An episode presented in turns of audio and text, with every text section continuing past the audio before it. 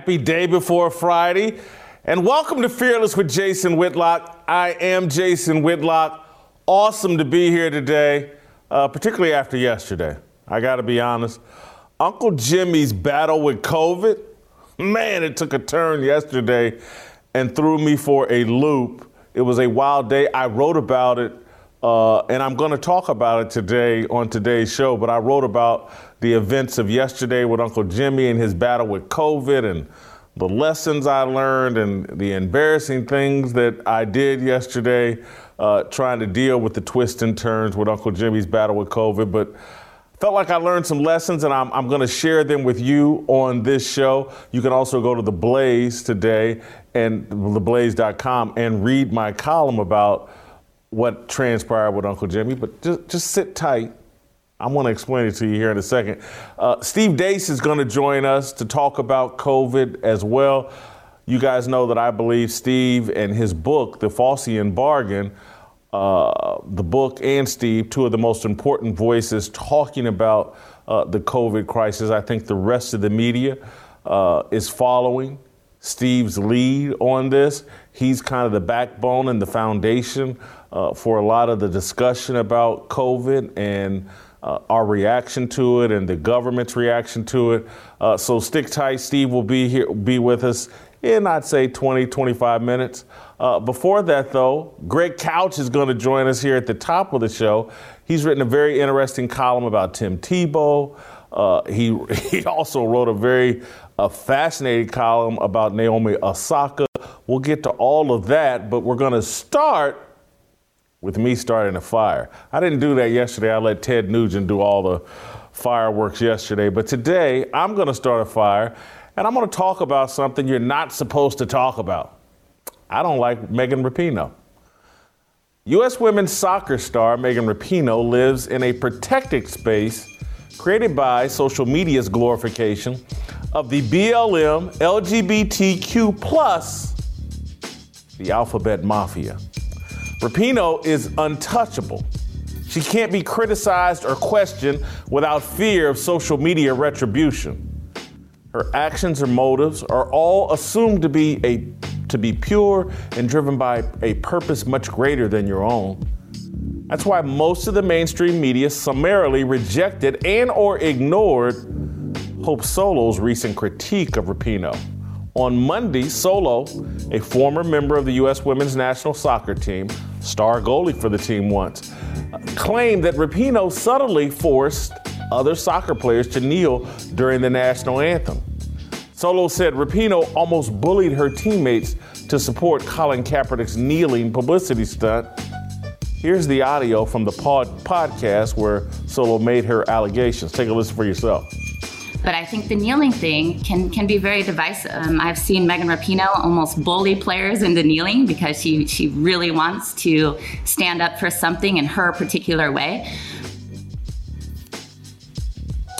Uh, the purple-haired Rapinoe is a darling of corporate media. She's engaged to WNBA star Sue Bird. In the sports world, they are the ultimate power couple, a symbol of LGBTQ perfection. Only a homophobe or a bigot would dare question the actions, motives, and agenda of Megan Rapinoe. So few people do. And certainly no one who aspires to work in the corporate media space would even consider taking Solo's allegations seriously. So few people did. Instead, the immediate reaction was to point out that Solo was booted off the U.S. women's national team months before Kaepernick and Rapinoe began kneeling during the fall of 2016. The inference being there was no way for Solo to know or see what Rapinoe did to win the support of her teammates. On Tuesday, USA Today published a story hammering this point. Yep, no way Solo has communicated with any of her former teammates over the last five years. Former teammates don't gossip and chat. I get that Solo said, I've seen. She's speaking loosely during an informal podcast interview. It's easy to misspeak or exaggerate in that setting. Beyond that, Anyone who has been following the Kaepernick controversy the last five years knows that many kneeling participants have been bullied. The threat has been clear kneel or be labeled racist. That's bullying. You don't need, all you need is a brain to see that people and athletes have been bullied into kneeling. Cowboys owner Jerry Jones, he was bullied into kneeling. Jones is like 10 year old billionaire. How much easier is it to bully a young athlete who lacks Jones's financial security? What percentage of NFL and NBA players do you think authentically believe in taking a knee during the national anthem? I, I'll wait. Do the math. What percentage of NFL and NBA players do you think authentically took a knee during the national anthem? 2%? 3? I'll give you 15. But it damn sure ain't 100. It ain't 50. It was all a publicity stunt. The BLM LGBTQ plus alphabet mafia stuck a gun to everyone's head and made athletes offers they couldn't refuse. Everybody saw what happened to Saints quarterback Drew Brees when he offered tepid resistance. He was shot in the streets like he was Sonny Corleone in the original Godfather movie. We've created a world where the alphabet mafia members can't be questioned at all. But you know who can? Athletes like Tim Tebow can be ridiculed with impunity. ESPN, the self proclaimed worldwide leader in sports, has spent the past decade analyzing and criticizing Tebow's motives and actions, every one of them. The devout Christian knelt in prayer after big plays and touchdowns. He was the anti Kaepernick long before Colin Kaepernick became a polarizing figure and household name. Tebow's cult of personality was much larger than his on field performance warranted and a problem for his coaches to corral. So he was a lot like Colin Kaepernick, except he was on the other side of the coin. When your cult of personality is bigger than your talent on the field, it's a problem for coaches. Kaepernick's NFL career flamed out nearly a decade ago. I'm sorry, not Kaepernick's. Tebow's NFL career flamed out nearly a decade ago. This year, Tebow and his former college coach, Urban Meyer, resuscitated the Heisman Trophy winner's football career. At 34 years old, Tebow signed a deal to be a backup tight end for the Jacksonville Jaguars. Both Tebow's and Meyer's motives were critiqued and questioned. ESPN Stephen A. Smith accused Tebow and Meyer of exemplifying white privilege.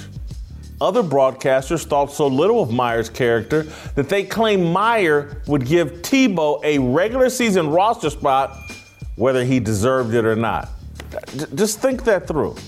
Urban Meyer reaches the top of his profession in college football at Bowling Green, at the University of Florida, at Utah, and at Ohio State. You think he got there just giving away opportunities? You think he just did a bunch of favors for people and that's how he won everywhere? Is he really that low character? Is, is it really that easy to win at the highest level? Is he that stupid?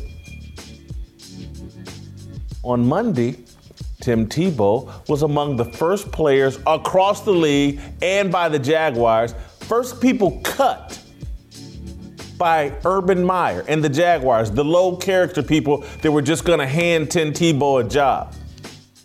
Stephen A. Smith again claimed white privilege benefited Tebow. Would any of this be said about Megan Rapinoe? She's white. If Tebow championed homosexuality, atheism, and the Black Lives Matter movement, would any ESPN broadcasters have the courage to criticize it? The U.S. women's soccer team turned in an embarrassing performance in the Tokyo Olympics, finishing in third place. It was supposed to be the dream team of women's soccer, arguably the most talented team ever assembled. Hope Solo strongly insinuated the team failed to win the gold medal because Rapinoe's agenda interfered with team chemistry. Listen for yourself. And I think that's really hard being on the main stage right now with so many political issues for athletes. There's a lot of pressure. And ultimately, at the end of the day, our number one focus should and has always been to win first. Mm, did you hear that?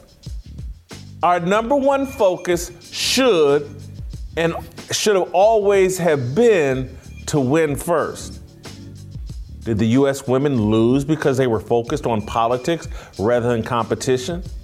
Did they lose because Carli Lloyd was plotting her NFL career as a kicker? Were they distracted? All of it's a fair question. It all makes sense. No country has spent more money on developing female soccer players than the United States. This goes all the way back to Title IX.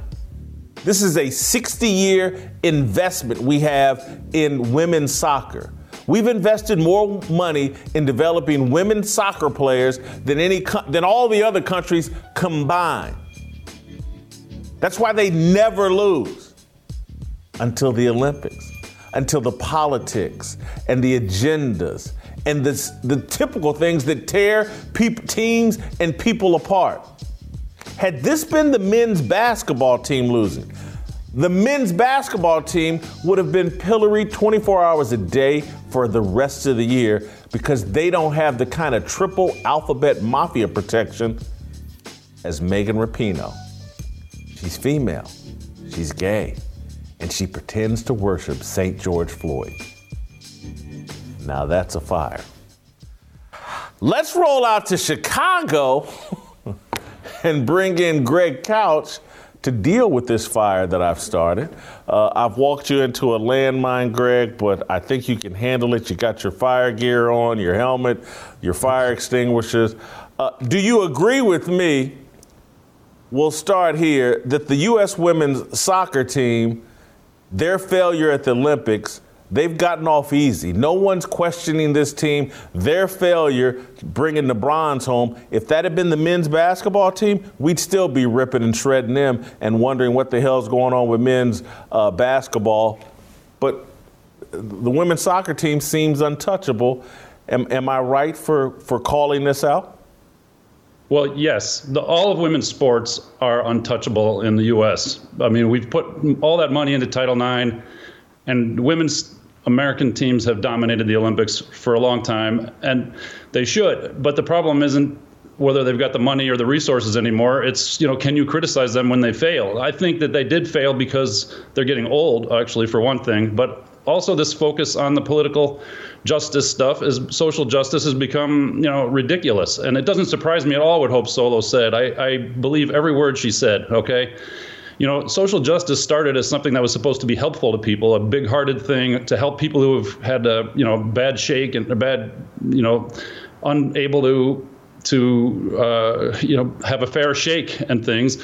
And instead it's turned into something that's about bullying and intimidation and it's just you know you, you have to do exactly what these people want you to do or else you're just a failure you're a loser. There's zero critical thinking. It's it's you're on my side or you're against me there's zero critical thinking involved in this, and you need to actually think inside the margins a little bit. So it doesn't surprise me at all. I think Hope Solo is right on the money, and uh, the women's U.S. team deserved to lose, and they should be criticized for it. The other thing that I bring up in my column is that I, I just juxtapose or contrast, compare Megan Rapinoe and how she's treated as a god and we can't question anything about her and and and as opposed to Tim Tebow who we can question any and everything about Tim Tebow. You wrote a column earlier this week defending Tim Tebow and wondering why uh, people are still dead set on trashing this guy as if he's some kind of low character villain am I right for pointing out that there's some hypocrisy here in terms of you, you can't say a word about Megan Rapinoe, but my God, can we trash Tim Tebow? And his crime seems to be uh, publicly professing a love of Jesus Christ and, and trying hard when given an opportunity, those seem to be his crimes. Look, it takes real cynicism to hate on Tim Tebow, all right? He's been in a public spotlight for maybe 15 years, and everyone's waiting for him to mess up and screw up, but he never does, okay? All he's been is empathetic. He's, you know, built houses for poor people. He's been a good guy. He's stood up for his own beliefs. He's uh, picked himself up by his bootstraps. And like you just said, he believes in God openly. And somehow the social justice message has gotten to the point where believing in God is is a negative, okay? And all of those things that he stands for are a negative. It's because it started trying to defend people, the, the, social justice movement, and instead it's morphed into something where everything those people do is a positive. No matter what someone does on the on their side, uh, you know, it's a positive. They're great. They're perfect. But if you're not on that side, you're on the Tim Tebow side. You're suspicious. There's something wrong with you. You know, you're you're in a cult this is a very anti-religious statement that they're making about Tim Tebow, and the NFL is a strongly religious kind of, of thing. So Tim Tebow, uh, that we're hearing all the fact that they're this idea that he doesn't belong, he didn't deserve a shot in the first place. That's crap. Okay. All he's ever done is been a good person. He's proven that he can win on a football field. He's proven that he can break tackles and he's a great person in the locker room. That's exactly what a team needs. And so when he played for the Broncos, you could see he couldn't throw a pass. He doesn't know what he's doing as far as the motion and the techniques of football. But how many times did they pull it out at the end of games? And it was because Tim Tebow stood there and he believed in a miracle. He believed it was going to happen. And all the players around him believed in it too. And I'd say that Urban Meyer already got a lot of value out of Tim Tebow because he's already proven he, what it takes to be a, good human being in the locker room. I'm saying that Tebow has already set the course of what that locker room's like in Jacksonville. He's accomplished a lot. He deserved a shot in the first place. He got a fair look at, at making the team, and it was a fair cut in the first place. And Tebow was grateful for the opportunity. So that's all that happened here. And the whole idea that he's a bad human being or that he stole someone else's spot or anything is just a bunch of crap.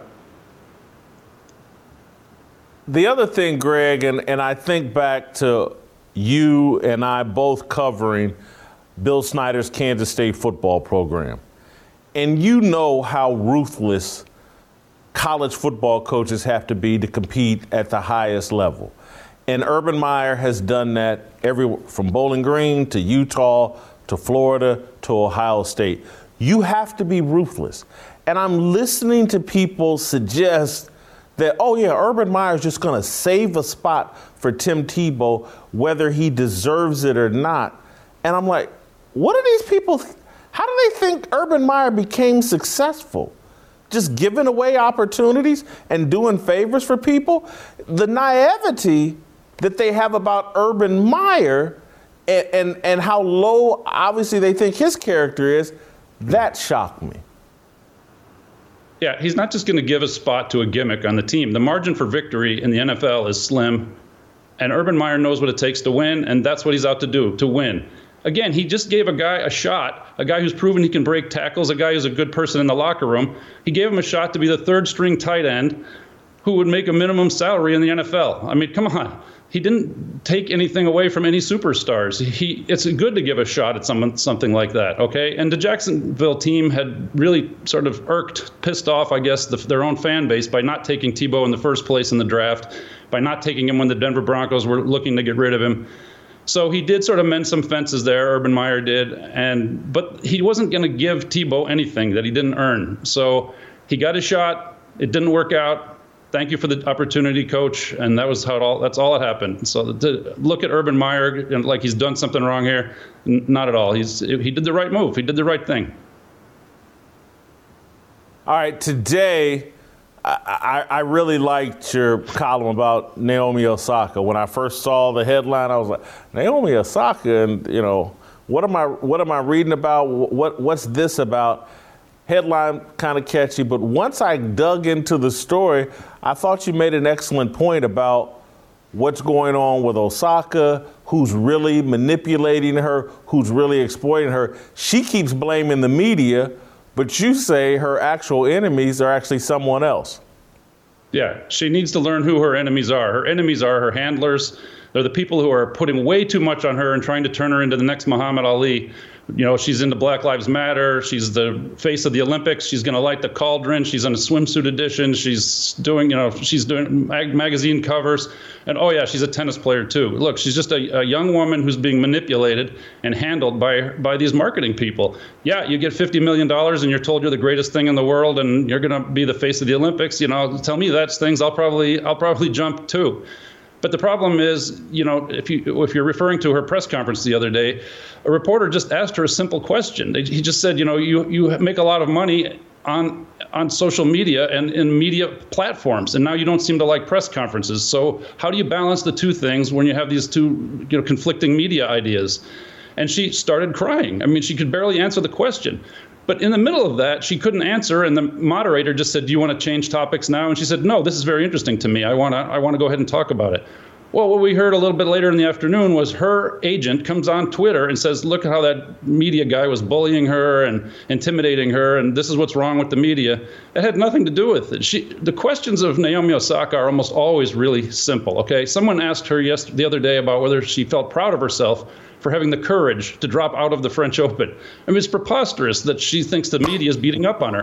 But I think this is all part of the game that's being played by her handlers, okay? They're convincing her when you're falling to pieces like that, it's the media's fault. Let us take care of you. We're going to give you the money. We're going to make your platform the way it should be and and attack the media and it's just she's not prepared for what they're doing to her okay and so i used to be against her in a way because i thought she was arrogant and but i realize now this isn't really even her fault. She's being mani- manipulated. She's a strong young woman and she needs to stand up to these people. She she needs to learn who her enemies really are. Greg i'm going to tell you this sounds a lot like a couple of weeks ago i was driving home and the gravitational pull of my car took me through a mcdonald's drive-through. through, I don't know if it was my GPS or whatever, but it just it just pulled me through a McDonald's drive-through, and I got to the window, and, and the the guy at the drive-through window asked me a very tough question. Did you want extra tartar sauce on your double fillet of fish sandwich? and I nearly broke down in tears and was, I mean, that's a really tough question. Of course, I want extra tartar sauce on my uh, double filet of fish sandwich, and please keep the extra cheese uh, coming as well.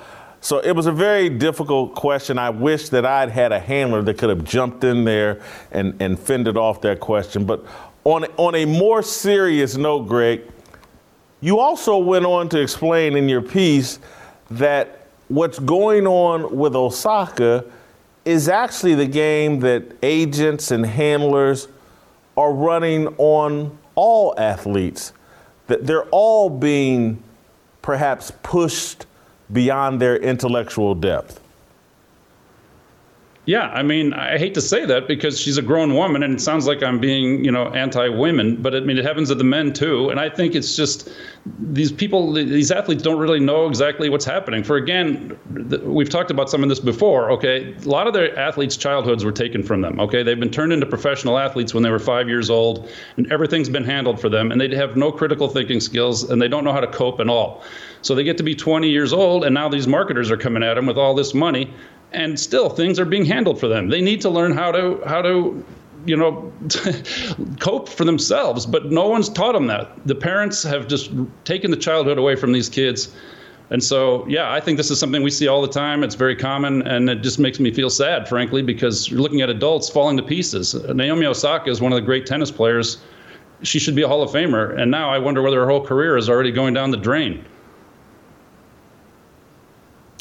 Greg, Thank you for the time. Appreciate it. Good stuff this week. Uh, I- am going to make a final point here off of uh, Greg's comments and, and, and, column. This is the point uh, that I've been hammering for forever and, and, and totally believe. We're just asking too much of young people. Think about yourself when you were 23. What did I know at 23? Did I have a sophisticated worldview? W- were my opinions at 23 worthy of public consumption? My, my thoughts on some of the most complex issues of the day? were they really sophisticated enough to be elevated and to, oh my God, Jason Whitlock's point of view on this is really, really important. All because I played football at Ball State, or because I play football in the NFL, or I can dunk a basketball in college or the pros. I'm now, LeBron James, I'm now an authority on race. And, and people get upset with me when I make the point as it relates to LeBron James, because everyone loves, oh, he grew up in poverty. He can so relate. And, and I, I try to bring a realistic perspective and point of view as a journalist based off of what I know about what happens with prodigy athletes when they show a physical gift at age five, six, seven, eight, nine, ten years old.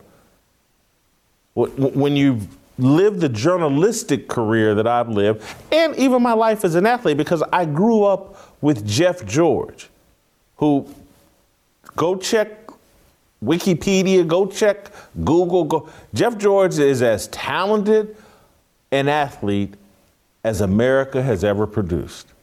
I didn't say he was the most talented. I didn't say he was more talented, but he has every bit as much talent as LeBron James had, as John Elway had, any athlete you can think of.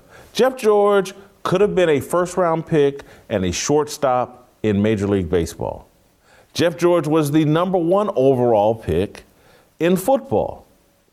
Jeff George could have played in the NBA as a sharpshooter like a Kyle Korver. This dude was just a phenomenal athlete. And I saw what that did to him in terms of just like how the world treats you at a very early age. I, it was in like fifth and sixth grade where we started saying, man, this dude's going to be the number one pick in the NFL draft. We started saying this in fifth and sixth grade. And everybody started treating him like, man, he's going to be the number one draft pick and one of the biggest recruits and everything. That's how we started treating him as a kid. And, and I even take myself, who clearly didn't have Jeff George's talent, but I know how I was treated as a young person because I was captain of our football team. And other than Jeff George, I was the most talented guy on our team. I know how I was treated. I was not developing my mind at the highest level. I was slurping up my privileged uh, lifestyle and how I was treated. I didn't have sophisticated thoughts on the world.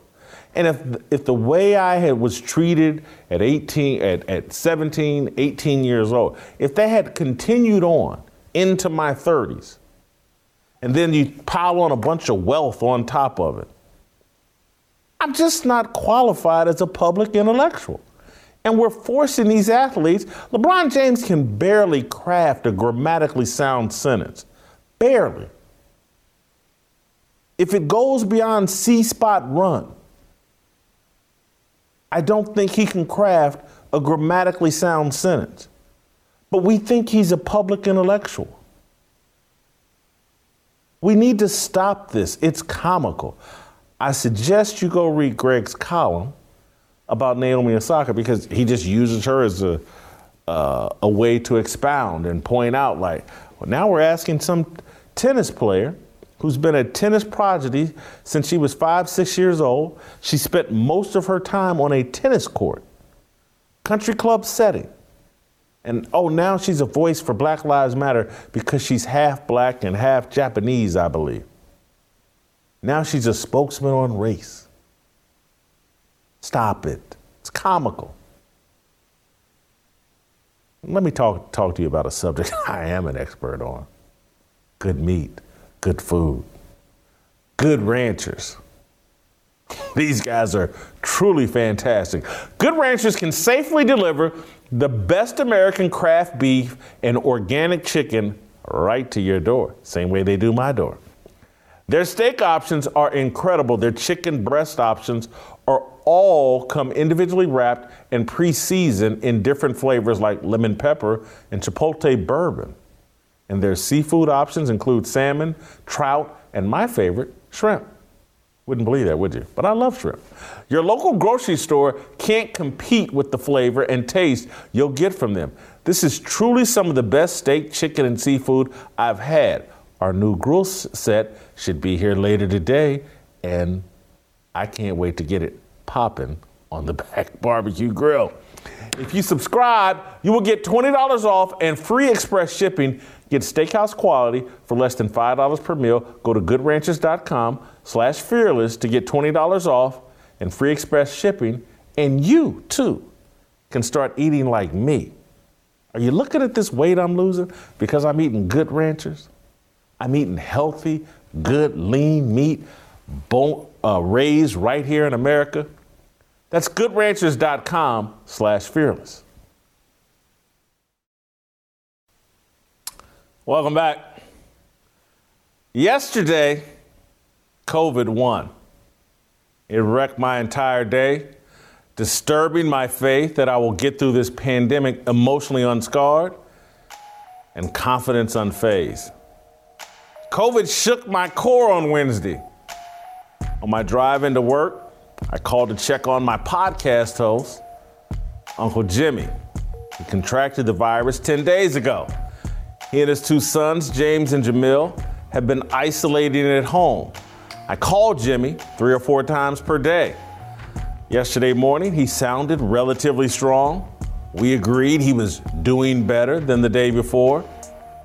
Jimmy told me, I don't feel like I'm gonna die. He kind of chuckled. We hung up the phone. I stepped out of my car, walked into our studio, sat at my desk, popped open my laptop, and then my phone rang. Jimmy Dodds flashed on my cell phone screen. His oldest son's voice greeted me when I answered. Hey, Mr. Whitlock. Dad fainted and landed face first. He's laying on the floor coughing and gagging. He wants you to come here and take him to the hospital. I nearly fainted. I'm not joking. I nearly fainted. I felt helpless. I felt emasculated. I was scared. Trying to calm my nerves and regather the fearless pose I wear every day, I briefly closed my eyes. I'm 54, I'm overweight, I'm scared of COVID. I couldn't think of a way to help my closest friend. I thought of myself. And then I thought of all the people not named Uncle Jimmy who depend on me. I panicked. I stood up, walked in the room where our show's producers work, and wondered which one of them to sacrifice in pursuit of saving Jimmy. I told them what had happened. We agreed we should call an ambulance. I returned to my office and plotted my next move. Should I leave work and go to the hospital?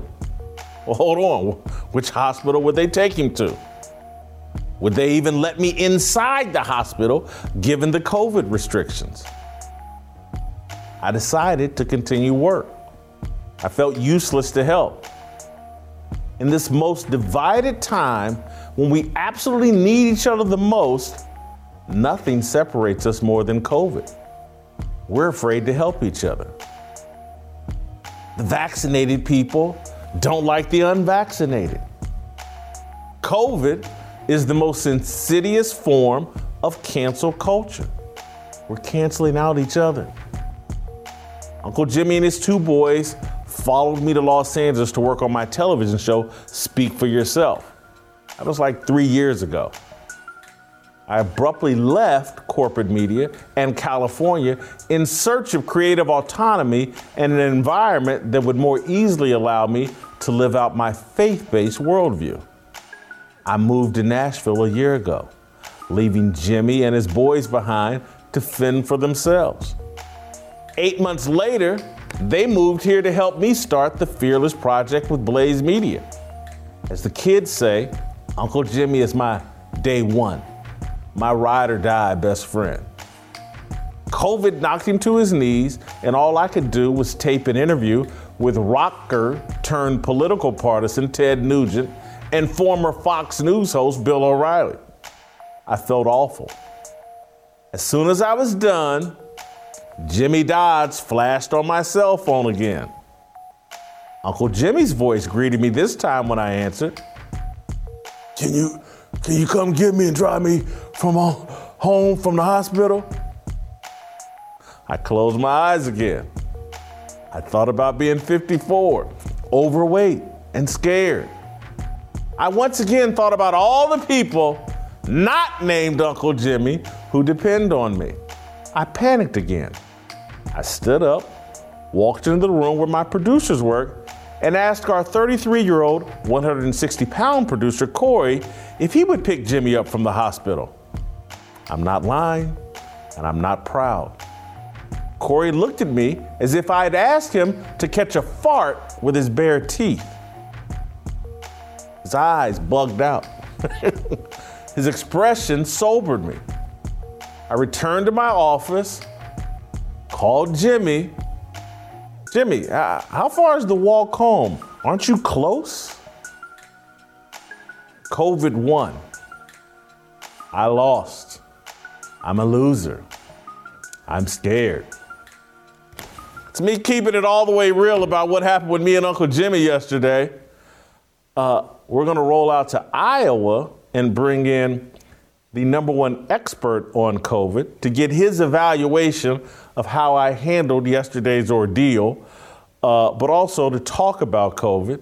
There's nobody uh, more smarter than Steve Deace on this topic. His book, The Faucian Bargain, is the blueprint that I believe all the rest of the media is working off of when discussing COVID. Steve, uh, let's start here. Give me an approval rating. We end our shows with an approval rating. Do you approve, disapprove? How, how do you judge my behavior yesterday when faced with a COVID crisis? Brother, I gotta, I gotta go Commodus in the arena, gladiator style. You know I love you, brother. That's why I got to go thumbs down. I got to keep it real, man. All right. It's the show's called Fearless. I got to go thumbs down, and here here's why. Okay. We're going to get into all kinds of data and science here. We're going to get all sciency here in a few minutes, but for a second, let's just talk uh, brother to brother here spiritually. Everything I heard from you. Now, that doesn't mean you made the wrong decisions, okay? But I think in a Christian worldview, we are judged by motivations, not results. All right? I mean, you know, di- dictators can make the trains run on time, my friend, okay? Um, we can create a welfare state because we're trying to feed the hungry and wreck our economy with trillions of debt and then say, don't judge me by my good intentions. Intentions and results aren't the issue in the biblical worldview. In the Christian worldview, it's about motivations. Choose this day whom you will serve there was a lot of fear in your voice, a lot, a lot of fear in your explanation process. You know, now prudence might have called for you to maybe make some of the same decisions, but it was seeing a guy with your gravitas instantly put back on his heels, instantly caught um, without any short footing in the ground, shrinking beneath his feet. You and I both know when guys like us, when that happens to us, it's because we're not prepped, man, and and we're caught uh, we're caught in fear. And so, you know, this whole perfect love cast out all fear thing. You and I were just talking the other day about so many scared things in the secular worldview that end up ruining societies out of a fear of death. We're all going sometime, right? I guess, it, I, I mean, you could end up dying out in a toilet like Elvis, or you could you could go because you gave you did a solid for your ride or die I don't know. According to the dude code, I'd rather go the latter. Okay, if it was me, you know. But I think that's the issue here is that there wasn't a lot of certainty in your decision making process. So maybe I can bring you some data here the next few minutes that can help you with that. Uh, okay, now that you've taken me to the woodshed, and I'm glad you did, uh, I, I do want to just add a little bit of clarifying information or just things you may have overlooked in your in your taking me to the woodshed. I just got off the phone with the dude, stepped out of my car, walked into my office, and the next thing I hear is his son in a shaking voice, Mr. Whitlock, dad just fainted and planted his face first. He's coughing and uh, gagging on the ground. He wants you to call an ambulance. That's I don't have kids, Steve. You got kids. You probably get calls like that all the time. I don't. I don't. There aren't little boo boo. Any little boo boo that happens with me happens to me, and I deal with it. Here I'm like, oh my God, my best friend just dived headfirst into the ground. He's dying in front of his kids, and they want me to come fix this. I don't know what. I, any, so that's my excuse. I'm covering myself with that fig leaf. Had I been, had I, had there been a 30 minute, an hour gap between Sure. talking to the dude one minute and then hearing 60 seconds later he's face first in the ground, choking and gagging and coughing for his life, you know, you're making me defensive, Steve. No, the first one you, you you handled the first one just fine. I'm more talking about when when he called you himself and said, "Hey, they're gonna let me come home. Can you come and get me?" I was more talking about the second one than the first part. Absolutely, in, the, in the first situation, you guys should have called an ambulance uh, in that case, without question. You bet. Uh, okay, well, let's. Uh, here's Corey, 33 years old, the picture of health at 160 pounds. He wants to send me to go get a man with COVID. He, Corey wouldn't have the job without me. I, Corey grew up in my neighborhood, went to my high school. I'm, hey, bro, you owe me. Go get Uncle Jimmy. You can handle this. I can't. I mean, come. How about how about Corey? How- Doesn't he deserve a little criticism? Or he, Corey could have said, I, "I frankly expected a better example from my elders," but sure, you bet. Okay, I'll go with that. Sure. All right. All right. Well, and let's move to your area of expertise. Evaluating me is not your area of expertise. Uh, let's move to a, a a bigger point made in the column that I want you that COVID is dividing us, and I think you believe it should be bringing us together. this is really the first opportunity um, we have had collectively as a culture, uh, Jason, for shared sacrifice. I mean, if you go back to to 9/11, you know, you remember those days. Football was canceled for a week. Stadiums were full the very next week. It was more annoying to fly. Other than that, everything was pretty much the same. In fact, they went out of their way to tell us. If you didn't immediately go right back to uh, you know, your capitalistic uh, Western lives of comfort, then the terrorist won. So unless you had a loved one or you yourself were serving in Iraq or Afghanistan year after year after year after year, you really didn't feel the sacrifice of the war on Islamic terrorism. Uh, if you were, if, if um, you know, if you were white and you lived in Indiana or Montana, you really didn't feel the shared sacrifice of the battles of the civil rights movement in the in the 50s and the 60s. So I would argue, since Pearl Harbor, this is the first time that we have collectively, as a culture, had a moment where it required for us to come together in shared sacrifice in order to overcome this. And instead, what's happening is it's tearing us apart. And I think it's because we haven't, well, one, we were already being torn apart before this arrived, number one. But, but so this has just made it worse. But number two, there's this notion out there that there's a riskless proposition, that there's a riskless road to travel to not get exposed to this thing. And, you know, once a virus is airborne, which this is, there is no riskless path. That's why your masks don't work, by the way, because they don't stop airborne contagions. That's why you haven't been wearing one all your life during flu season. The reality is, everyone here, everyone, there's 330 million people living in this country, Jason. And every single one of them is taking a risk. We don't know uh, what the dangers of even an asymptomatic exposure are to a virus of, at best, questionable origins, and I believe more likely malevolent origins. We don't know what this does for 20 to 30 years to the body. We don't know. Here's the other thing we don't know. For the first time ever, I know when people hear the word vaccine, you think of an immunization. That's not what these current injections are. They are therapeutics, like a flu vaccine. They are, they are meant to mitigate against severe symptoms and death. But they're losing massive efficacy in real time.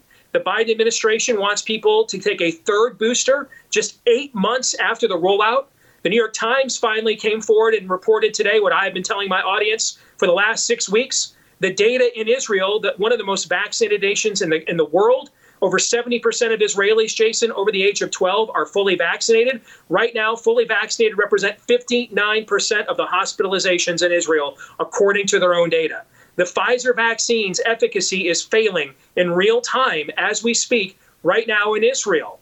And, and so that doesn't even count the fact we've never injected this mRNA technology into people before. It's not the same as a traditional vaccine where you take a benign or inert sample of the virus and introduce it to the body. This spike protein spreads all over your body, not just in the arm where it's injected. And now we're going to inject people two times, three times. If you need a third booster, I'll bet you by the time next flu and cold season is over next winter, you're going to need a fourth. See, the, everyone here is taking a risk, Jason, and it's a risk we had nothing to do with. China did this to us. Maybe some people in our own medical establishment were experimenting over there and helped them. We'll find out. But the average American, regardless of how they voted in the last election or if they voted at all, had nothing to do with what is being done to us. All of us are being put in this position right now where we're all going to take a risk, either chance a, a virus that we don't know where it really it, its true origins are, or vaccines that we don't truly know their long-term side effects for either. And you would think that that shared risk, Jason, would bring us all together and instead it's not. And if and if you don't follow the same risk pattern that i do you're unevolved you're a terrible person you're causing everything that's to go wrong in society. And it's it's frankly sad to watch. And i think it's emblematic of the fact that if something like this uh, an alamo moment doesn't put everybody back to back and say all right man it's just us against the world then probably that spirit simply cannot return to this culture in its current form I'm not going to add anything because I don't want to waste any of Steve's time. He's doing us a favor. Steve is the smartest guy I know in the media talking about this topic of COVID. I want to make the most of it while we have him. You tweeted a comparison, Steve, of COVID stats from last August to this August as it relates to deaths. And what do those stats say and what do they tell us? So eventually, our death curve has caught up with the explosion of cases, Jason. We've had like a two to 300% explosion of cases here in the last month in the country. Uh, and and now the death curve is catching up. Yesterday was the first time since uh, 132 days ago that we were over 1,000 deaths with COVID in America. With not from that's a key stat, the key word there. Make sure we have the right preposition. With and, um, and, and now yesterday we broke that streak. So I went back and I looked at August 18th of 2020. And what I found was that deaths in August 18th of 2020 were about 1,350. They were about 1,000, I think, and 50 yesterday. Um, and if you so if you do the odds, that would make COVID the seventh most likely way to die in America, slightly ahead of diabetes. So last year at this time, we did not have any treatment guidelines. Um, we, CDC did not provide any treatment guidelines for COVID until October. Remember, that was very controversial. Does hydroxychloroquine work? Does ivermectin work, et cetera? So for eight months, we just told people if you test positive, isolate for 10 to 14 days. If you don't show any symptoms, get a negative test. You can come back to life. If you do and you start showing symptoms, just stay home until you can't breathe and then come to the ER. We'll put you on a ventilator because apparently we're out of leeches. That's what we did in this damn country for eight months last year, as if we had no idea how to treat a respiratory virus. We did that for eight months and we had no vaccines. And you look at the death rate in America, your chances of dying with COVID on August 18th, 2020 were 0.004%. Your chances of dying with COVID today in America with vaccines and with some treatments, 0.003%. All right. Now, that doesn't see what's happened here is we have conflated the, the population question with your personal prognosis, prognosis and lifestyle choices. Our, our colleague here at the Blaze, Glenn Beck, has autoimmune disease. He ended up quarantining most of last year from the office in Dallas. He did his show from home most of last year. He was wise to do that. One of our other colleagues, Rob Eno, is diabetic. He did the same for quite a long time. He was wise to do that. But see, these are decisions that can be made in consultation with you and a doctor, your place of work, etc. Instead, we have gone hammer meets nail. We've done all these ham-fisted mitigation efforts that, uh, you know, six feet of separation, the, which came out of some college student's paper that there was no actual methodology for, no science for. We just decided last June that masks work, even though we knew for 35 years they don't, and all the real time data shows us today, right now, they don't. Every place with a mask mandate or low mask usage has all the same problems that every place that has the high ones do. We just we just lost our minds, and I think it was because this idea that government creates utopia that we can create not just equality of opportunities, and that's what you do when you want to when you want to govern people individually based on their particular situation, but instead inequality of outcomes, and that's where it, it's a one size fits all paint by numbers. Everybody's treated the same, uh, and and that's disastrous in any form of government. And it was it's been a disaster for COVID policy, and it's also created even more division in the country as well. Imagine from the beginning if they would have said stuff to us like this hey, we have this virus. We don't know really if the Chinese are telling us the truth or not. We don't really know how it operates. We got to study this thing in real time. We ask you to work with us. We're going to go Swiss cheese at this thing. We're going to we're going to throw every anti-parasitic we've got on the market at it. We're going to throw masks at it, even though in the past they haven't worked. We're going to try it. Maybe maybe if we just throw enough layers of resistance against this, we can mitigate its devastation to our way of life. If you guys work with us, we'll be honest with you about the data that we have in, in real time. They didn't do any of that. They never treated us like adults from the beginning. It, from the very beginning, Fauci admitted he lied, that he gave us advice based on what he wanted us to do, not what was actually true. And, and this has created, I think, irrevocable distrust with the current quote unquote experts. And now we're in a situation where if, if you go, and now you can get people from Harvard, Yale, go get Harvey Risch at Yale, go get Martin Kulldorff at Harvard, who's a friggin' socialist. And but he's a skeptic of COVID mitigation policy. And now these guys, now it used to be trust the experts. Now it's trust our experts. If you get the wrong guys at Harvard, Yale, and Stanford, you get you get Scott Atlas at Stanford instead of some lefty in the in the academic department. Then you get you get banned off of social media. This thing has become just nothing other than a partisan wedge and tool, and it's made everything worse. And now now you're seeing school boards are powder kegs now, and you're you're seeing this at school board meetings across the country. So, and this is obviously just speculation on your part, but you've given us a lot of thought. What what has been the driving motivation behind our handling of COVID? There are those that say, well, it was we've exploited it so that we can have mail-in ballots and get the election results we want.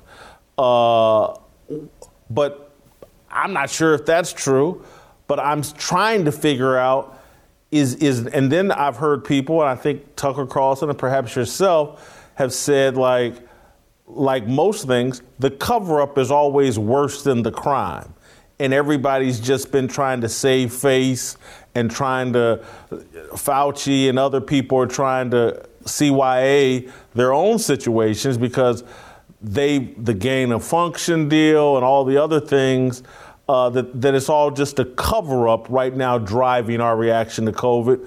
If you could, what do you think has been, what was motivating our actions during the Trump administration and what's motivating our actions as it relates to the Biden administration? I think it's a lot of the same things because I think you have one singular figure that was at the focal point of both of those efforts. You used a key phrase there, gain of function, and there has been a lot of discussion about gain of function. But keep in mind, gain of function is a methodology of research.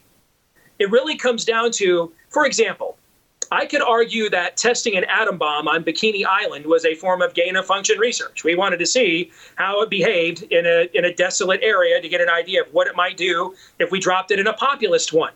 Um, if we were specifically, though, attempting to figure out what radiation poisoning does to people, so we specifically put people in the blast radius of the atom bomb. If you see where I'm going with this, Jason, okay?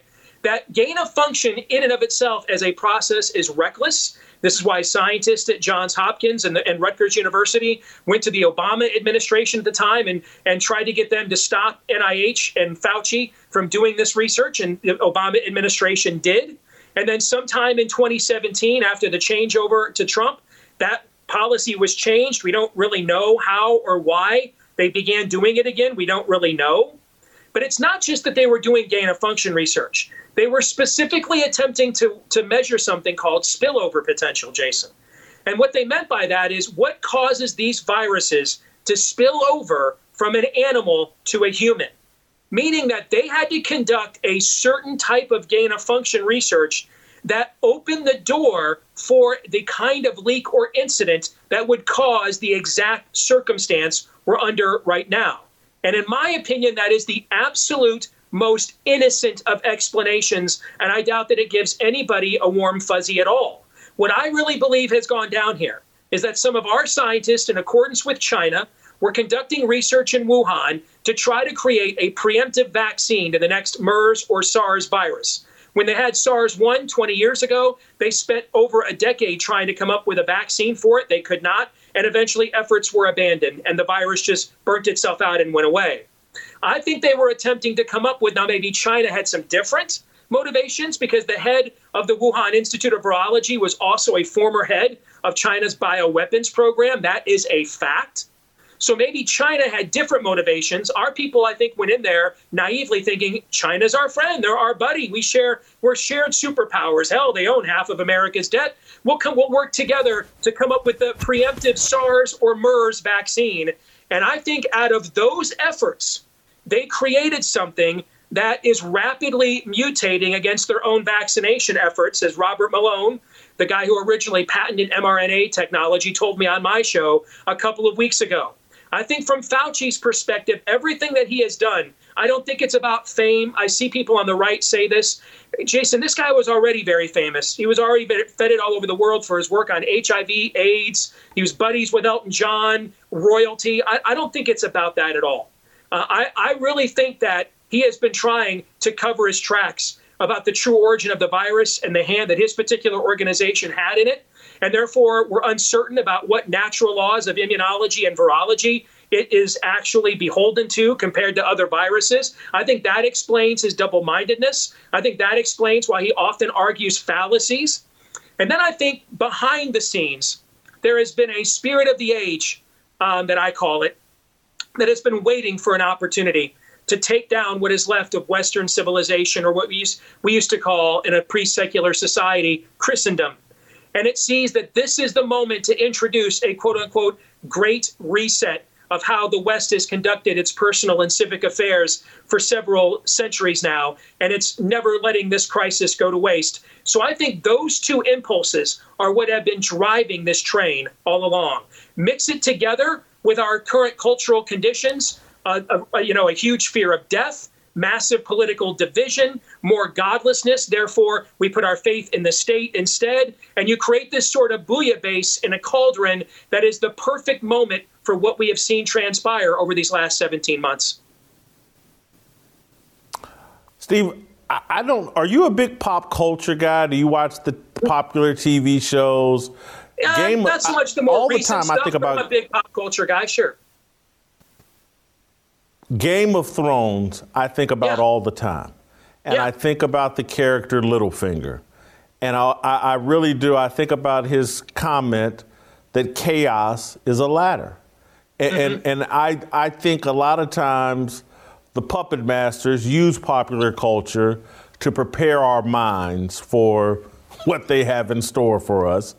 And, and I think of Littlefinger talking about chaos as a ladder, and then I think how woke that show was and how Khaleesi and the women, the empowerment of women is going to save the world, and she's our hero. And, and so that, that's, you know, people say, you said it today, that uh, uh, no crisis, you don't let it go to waste, but you also don't let this kind of chaos go to waste. And, and I really do believe that that Game of Thrones was trying to speak to us. It was the most popular show on TV. We were all watching it, and and now I think we're all living it uh, because I, I thought the show was a incredible explanation of what human beings will do in pursuit of power, and there's nothing they won't do. When Stannis Baratheon burned his daughter at the stake, I was like that explains it all. There's nothing human beings particularly godless human beings, won't do in pursuit of power. You know, I think people should rewatch the first five seasons. Don't don't watch the last two or three seasons of Game of Thrones, but rewatch the first three or four seasons of Game of Thrones, and it explains everything I, I think we're living through right now. Am I silly for suggesting that? No, not at all. Uh, you know, art imitates life, life imitates art. History doesn't just repeat, Jason, it also rhymes. I mean, there there's no Third Reich without a Weimar Republic. There's no Soviet Union without the the dysfunctionality of the Romanovs. So, I mean, despotism, ty- ty- tyranny needs a window. It needs an opportunity.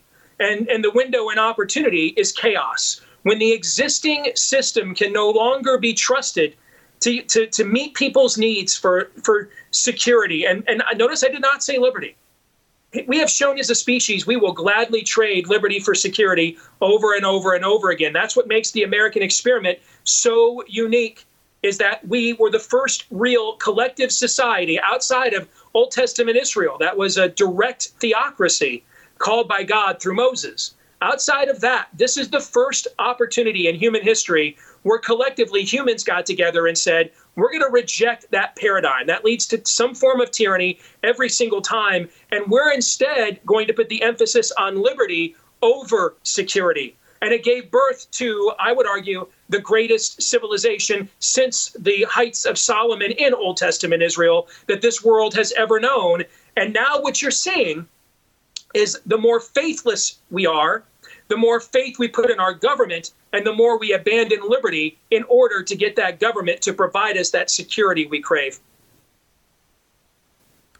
We'll end here, sticking with Game of Thrones let's pretend that you're George R. R. Martin.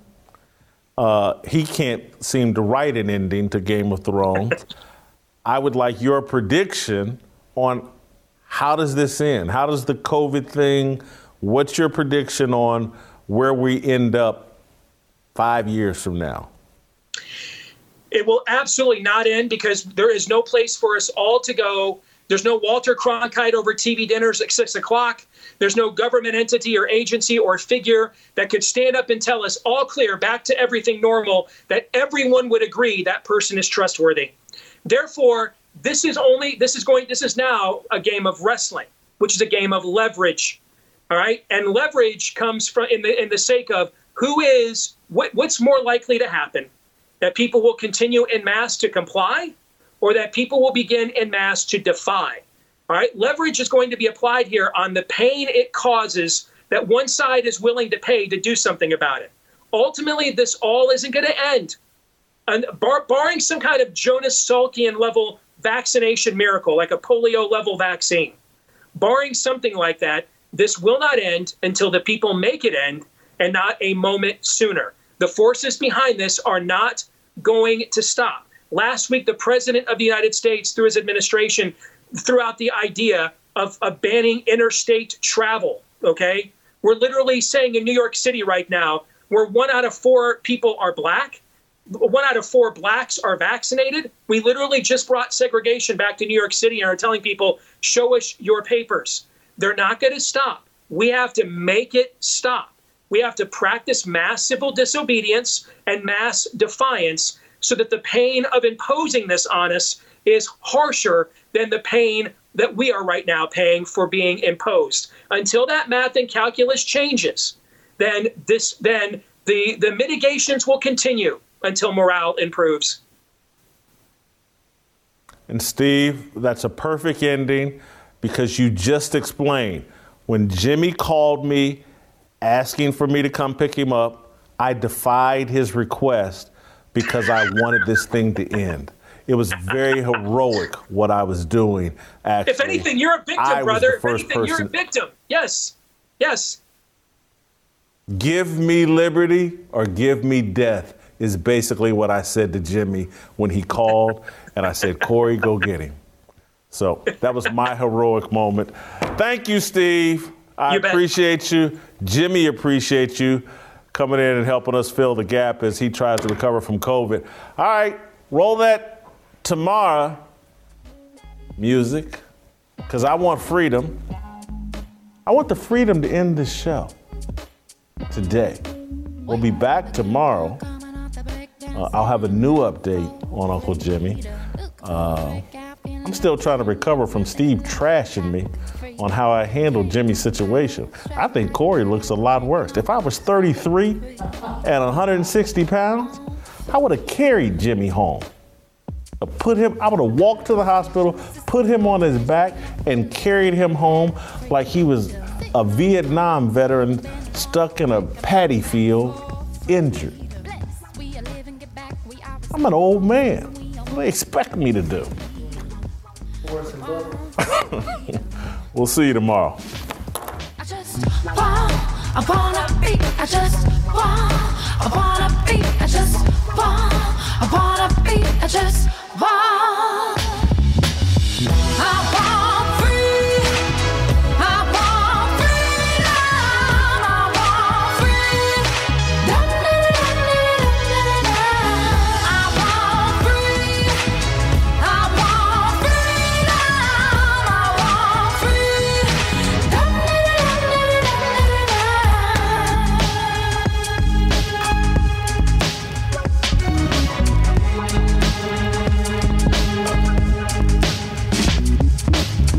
for the white sign looking like a